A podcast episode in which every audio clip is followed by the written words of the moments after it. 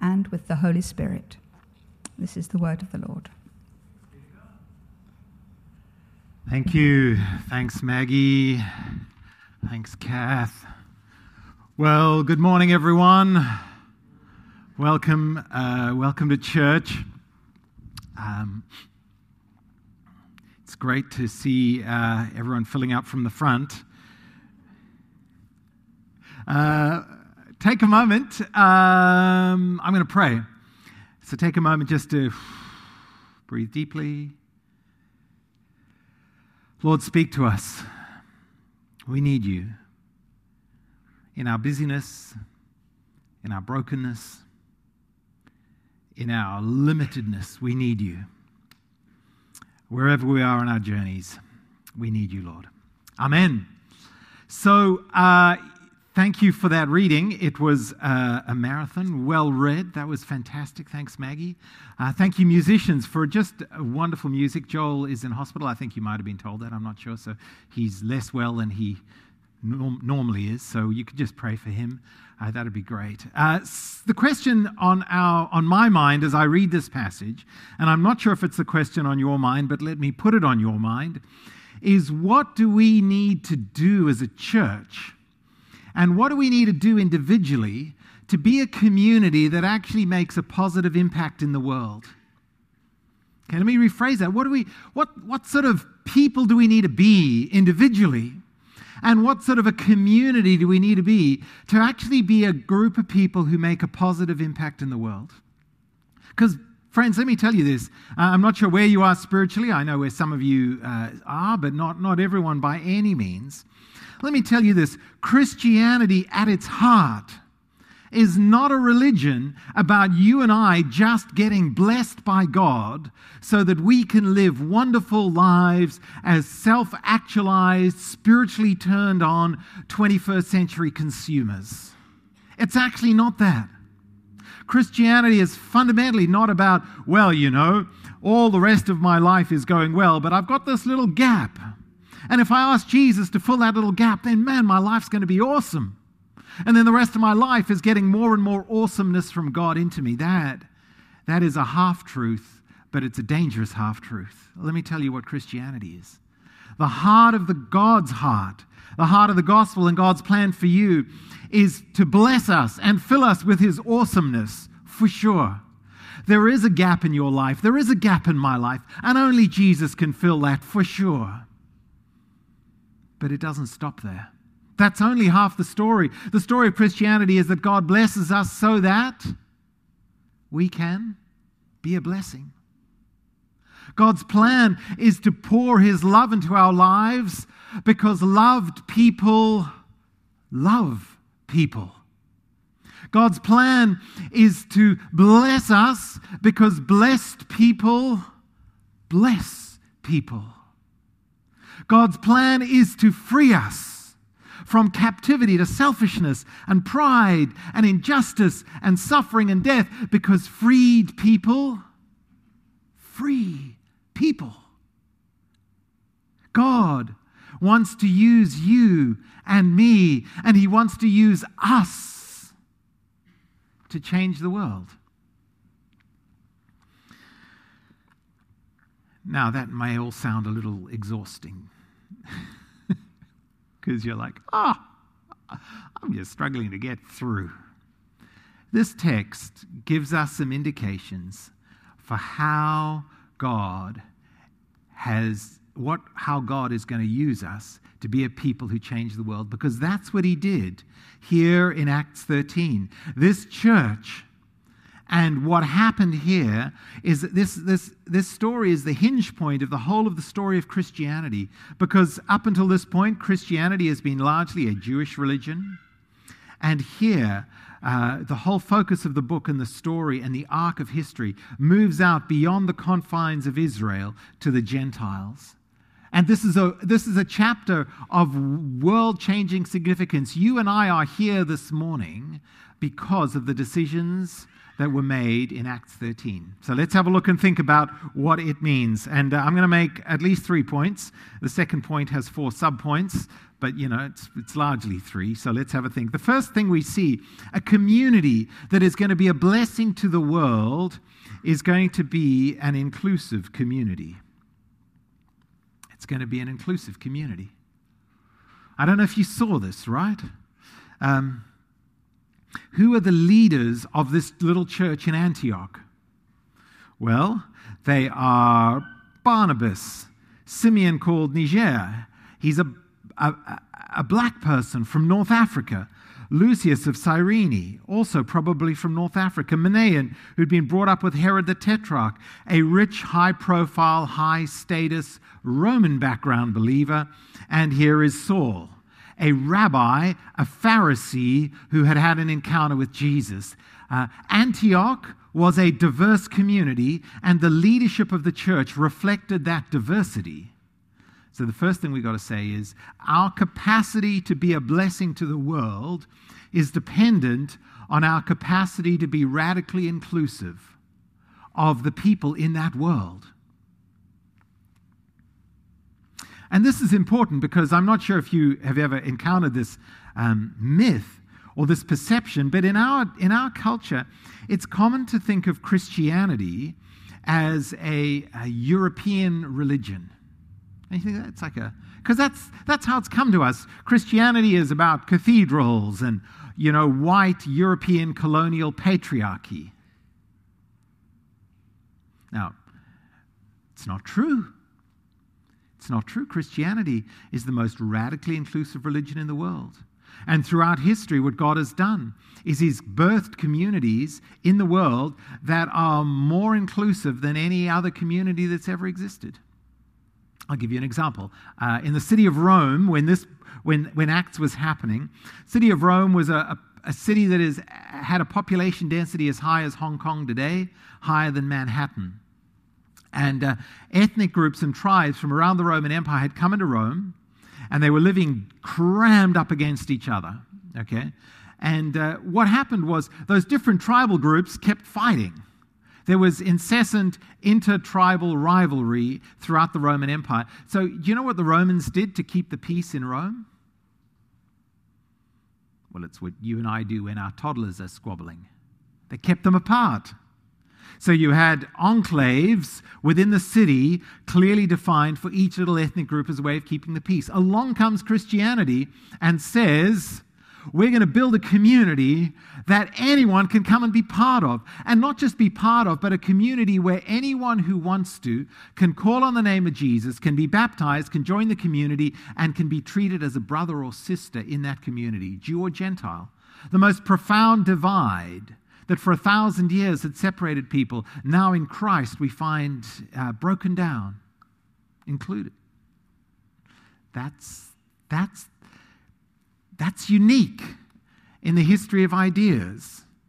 Now, I'm going to move a little bit into political science and political theology, but um, I think you could argue our vision of a multi ethnic, multicultural, inclusive nation state draws at least some of its vision and power from the gospel and from stories like Acts. That you know what? Your ethnicity doesn't define your status or your standing before God, but God wants to bring everyone in. Your socioeconomic status doesn't determine whether you can belong. Right?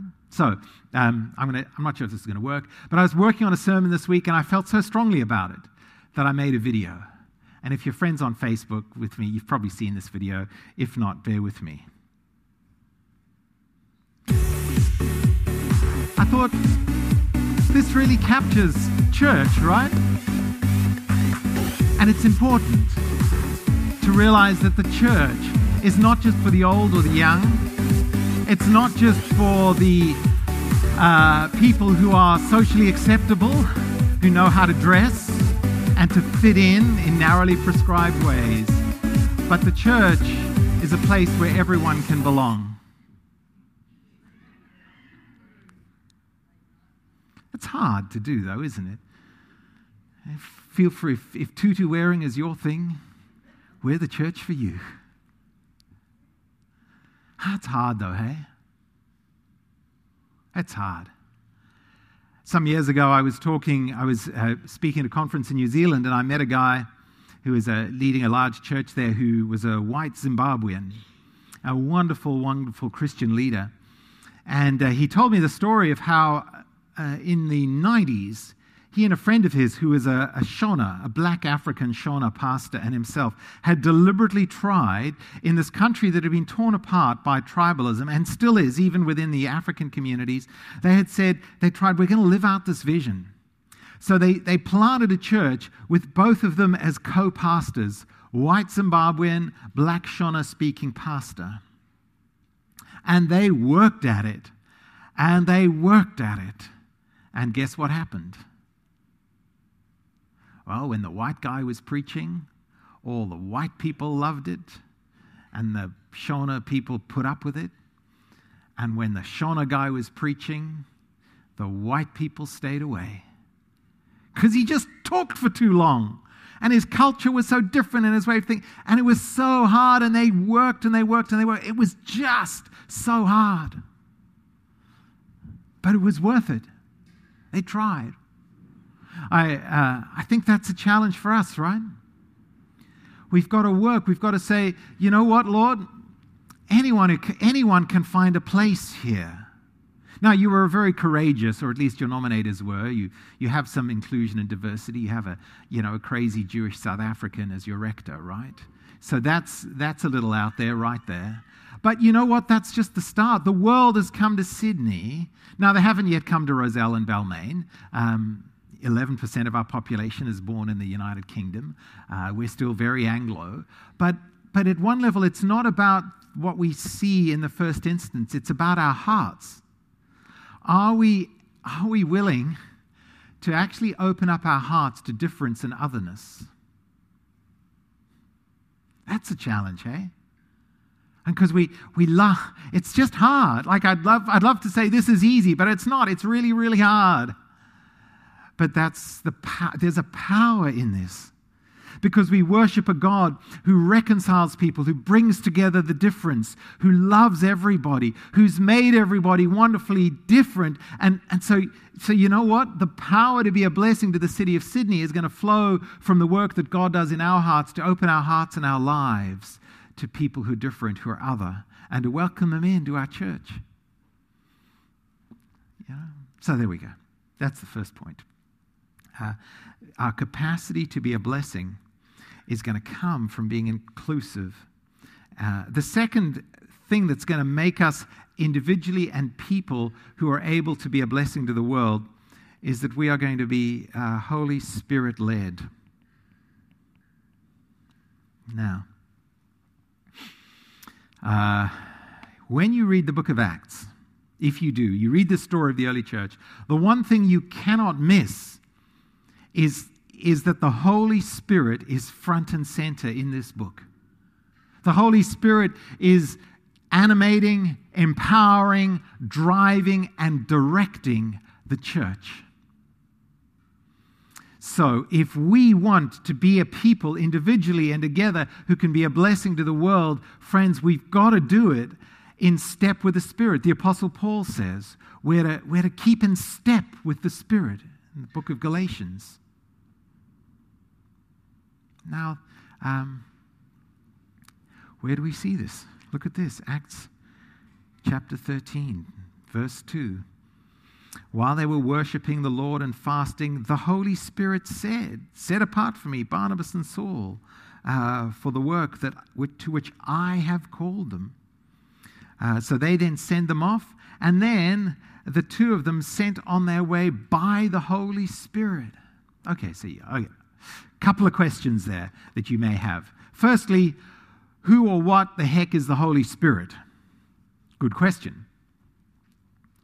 Uh, so we believe as, as Christians, the Holy Spirit is the powerful personal presence of God. Let me say that again. The powerful personal presence of God who is accessible to ordinary people like you and I The great blessing of Christianity is that we don't have to work our way up to God. Like if you become good and holy and Anglican and moral and middle class, you can eventually connect with the divine.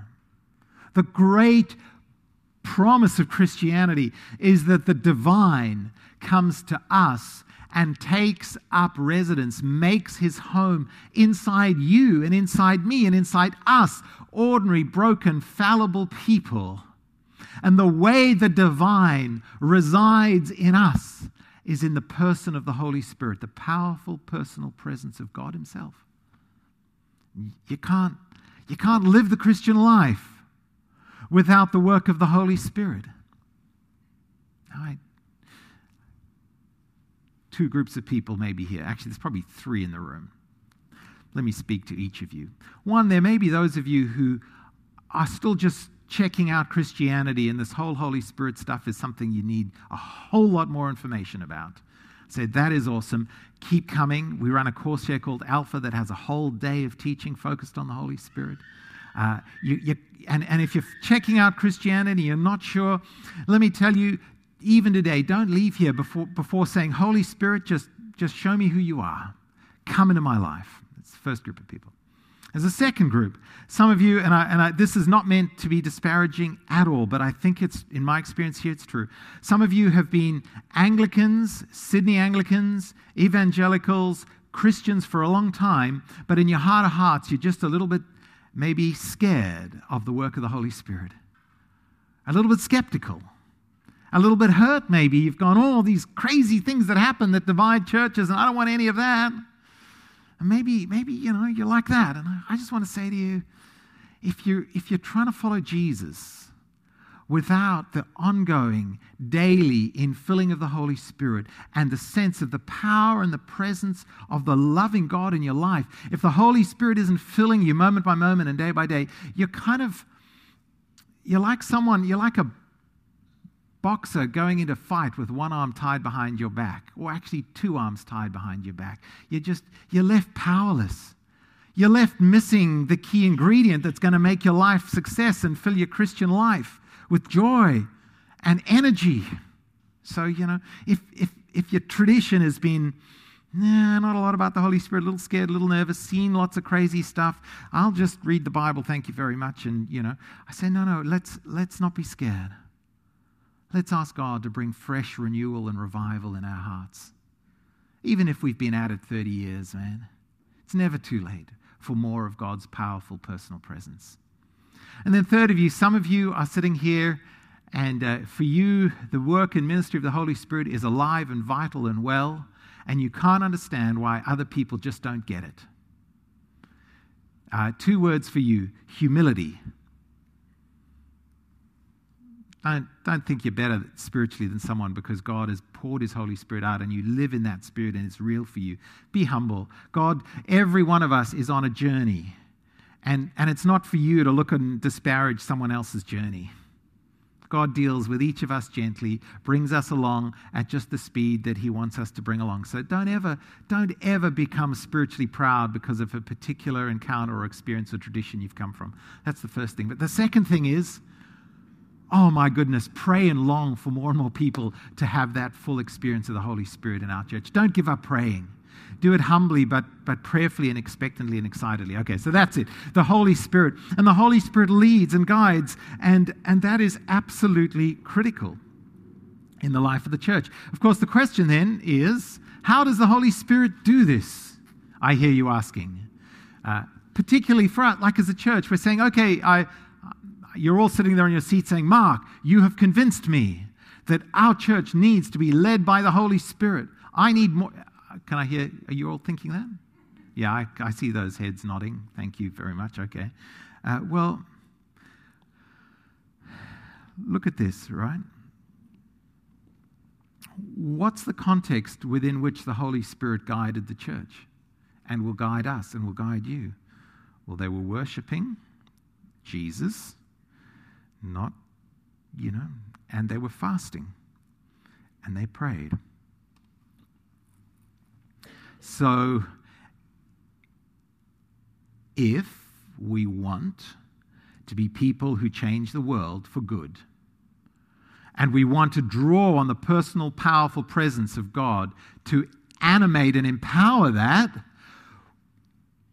here's what we need to do we need to worship the Lord, we need to worship Jesus. What does that mean? Well, we gather like this. Now, in this text here, it, we don't know exactly who was there, but it's pretty clear it's not just the leadership. Uh, the, the community is gathered to worship, as we are doing now. And we're worshiping Jesus as they were worshiping Jesus. And that's really, really, really important to have the discipline of public worship together. Sometimes people go, Well, I can just be a Christian by myself. Well, you can't. You know that. You're here. You know that. Augustine was the one who said, the pers- if you don't have the church as your mother, you can't have God as your father. That there is, Christianity is absolutely a, a corporate and community thing. And we gather to worship because in this act of worshiping, we do a whole bunch of things.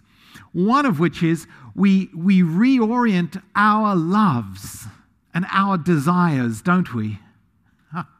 Because we come here with a bunch of our peers and we sing to God and we hear from God and we say to God, God, we love you. We adore you. We value you more than life itself. Okay, that sounds terribly pious. Let me get really specific. We come to worship and we say, God, we love you more than our superannuation. God, we love you more than our marriages and our kids and our grandkids. They're all good. Super's good. Kids are good. But we love Jesus more than those things. We come together and we worship God and we say, Jesus, you are our greatest treasure. You are our greatest treasure. We love you more than personal peace and affluence. We love you more than well being and wellness. We love you more than social acceptance. We love you more than our own discretionary time. We love you more than we love our own capacity to choose what we'll do with our lives. I mean, that's huge, right? Like, we it's hard to love Jesus, isn't it? I don't know. Well, maybe you don't find it hard. I find it hard to love Jesus like that, to, to reorient my desires. So I need to gather in worship. I need to gather with you. We need to gather together because when our, it's only when our hearts love Jesus more than these other things that we're in a place have a stance that the Holy Spirit can start to actually guide us. Okay, so you do this. Now, what are you going to do with your life, right? See how it works? And they're fasting. They're fasting. Now, let's have a little bit of a think about fasting. It's a spiritual discipline and a practice that is just assumed in the Bible has been assumed as a normal practice of the Christian life for 2,000 years, but is largely ignored in the Western church. And my hunch is that's why we muddle around, ineffective, lacking spiritual power, unguided, and undirected. So uh, I think that's what's going on. Now, immediately uh, we talk about the discipline of fasting. Um, it's easy to think to ourselves, oh, but hang on, Mark, we're saved by grace. I don't need these disciplines. I don't need to have to do this. I'm free. Yeah, that's true. It's true at one level. But we're making a false distinction. Grace, salvation by grace, is not opposed to effort, it's not opposed to discipline. Grace is opposed to earning. Grace is not opposed to effort. Grace is opposed to, to the thinking that says, if I fast, then God owes me something. Grace is not opposed to the work of fasting so that you know what happens when you fast? You allow yourself to get in touch with the deep spiritual and existential reality that what you are actually really hungry for is God. It's not food, it's not money, it's not sex, it's not power, it's God Himself. That's, that's our, that, look, that is our deepest hunger. And the problem with the, our passion and our piety and our experience of the personal presence of the Spirit is we don't actually feel that hunger because anytime I feel any hunger in the world, what do I do? I, I meet it, I satiate it. I have any physical hunger, I'm, I'm hungry, so I start eating. And we, we don't allow ourselves to, to be drawn to God in dependence. Uh, fasting's hard, though, isn't it? So I have another hypothesis about why fasting's hard. I think it's to do with the abundance of food, a cultural drive that says if you have any hunger, you should meet it. And thirdly, it has to do with our high carb, high sugar diet. Basically, if uh, throughout human history we, we didn't eat very much, and uh, we certainly didn't eat vast quantities of processed carbohydrates, uh, and we, didn't, we weren't therefore on this massive roller coaster of insulin uh, response, which means you live off the, the circulating uh, glucose in your blood. When your blood sugar drops after 45 minutes or an hour and a half, you start to feel hungry. Your body is sending signals to your brain going, I gotta eat, I gotta eat, I gotta eat, because what the insulin has done is actually uh, closed off your uh, the, the physiological mechanism that makes it easy to mobilize stored fat from your fat cells as energy in your body. And so you've locked up the fat, your body plummets, the blood sugar plummets, and you're hungry, you're hungry, and you're hungry, and you've got to eat. So actually, our diet and our culture has made it hard to fast. Now, here's an aside. Uh, when I've spoken on this in the past, uh, this has been the most controversial thing I've said. Uh, and, I, and I hope this diet advice, this, you know, you need to see your own doctor, you need to figure this out. It just seems to me from my reading that this is part of what makes fasting hard. Because I think it's much harder for us in our generation than in previous generations. And I don't want you to feel bad about it. But we've got to address it.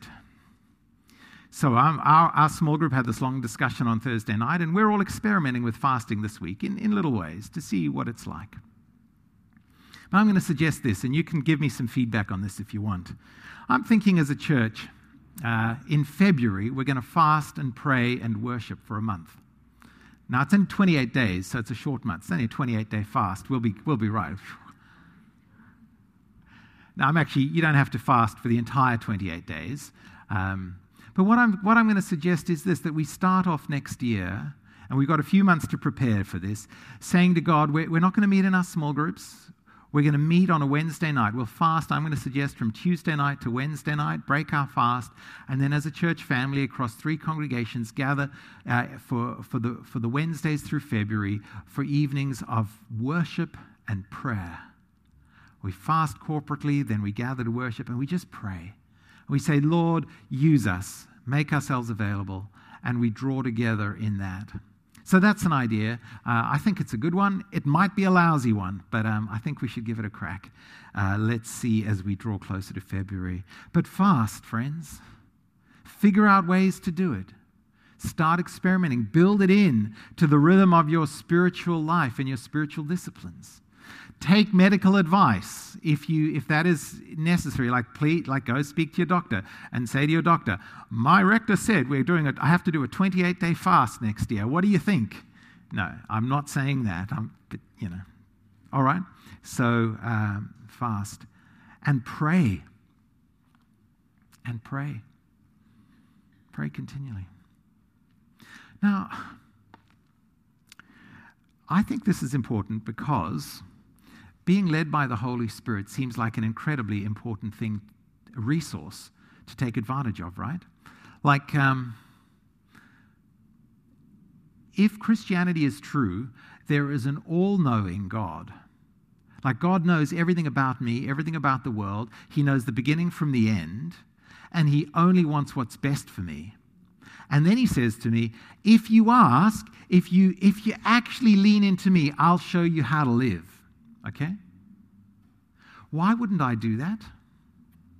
Why wouldn't that be the most important conversation I have with God every day? Holy Spirit, guide me. Holy Spirit, fill me. Holy Spirit, empower me. Why wouldn't that be the most important conversation we have with God as a church? Because, I mean, how much, like, honest to goodness, how much do you really know about the world to inform your decision making? I don't know. I mean, I don't even, I don't know my own heart. You don't know your own heart. You don't know. In all the myriad decisions we have to make, how do you know what's going to be best for you and best for the world? You don't. You, you struggle, I struggle to know what's best for me today, let alone what'll be best for future Mark in 10 years' time. How do I know? I have an illusion of competence and knowledge. And God says, Mark, come be filled with my spirit. I'll show you. I'll show you. I'll guide you. I'll lead you. I'll send you. I think the reason I struggle with that is the third thing is to be a church that actually changes the world, we need to be obedient to what God shows us. like that's when you read the story, that's what uh, Paul and Barnabas did. And it's important to notice they did this with very limited information and no guarantee of success. Right? Look at the instructions. Um, set them apart, set me and Barnabas, set apart for me Barnabas and Saul for the work to which I have called them. That's it. No, no itinerary, no end date. Just follow, just go. Bit like when Abraham was called back in Genesis 12. No great details, just go. When God directs us, what he wants is our trusting obedience to take the next step. He's not typically going to show us the end result.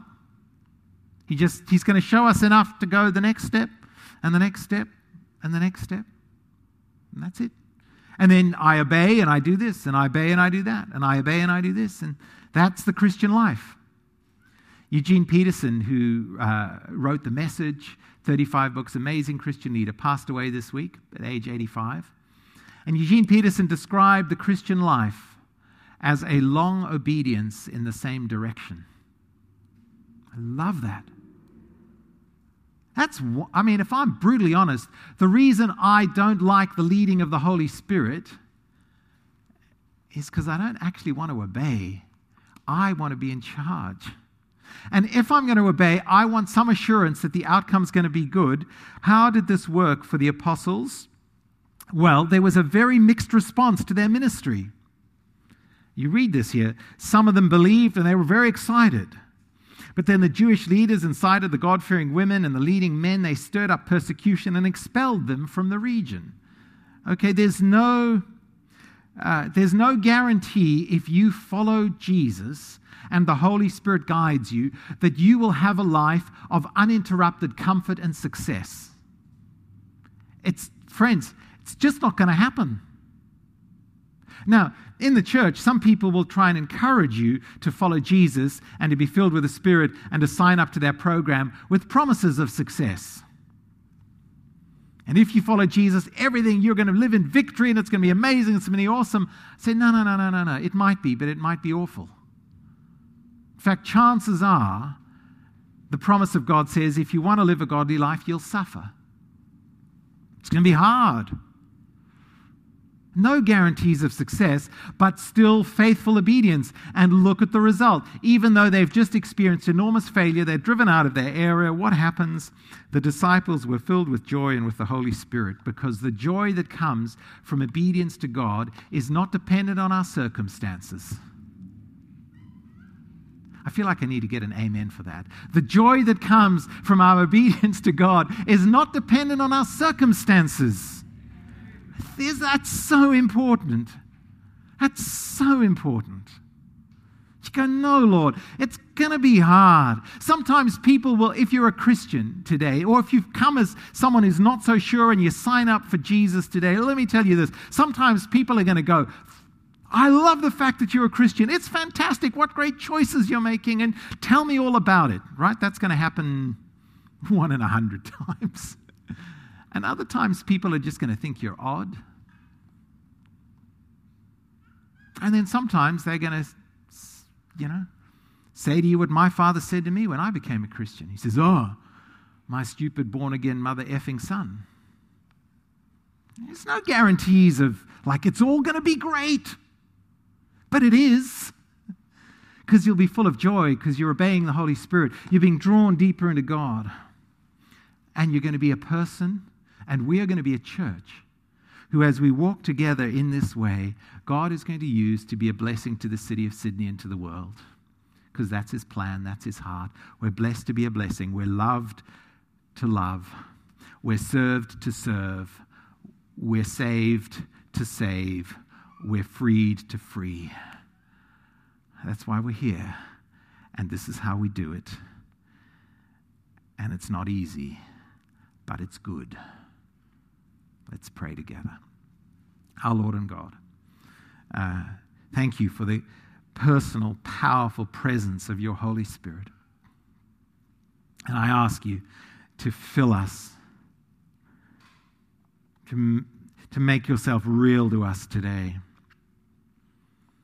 Wherever we are on our journey, nudge us in the direction of greater obedience to you. Help us as a church to, to remain in a stance and an attitude of humble prayer and worship, fasting, obedient, trusting you, led by you, guided by you. And may the months and years ahead of us be years full of joy and full of the Holy Spirit. And we ask this in your great name, Lord. Amen.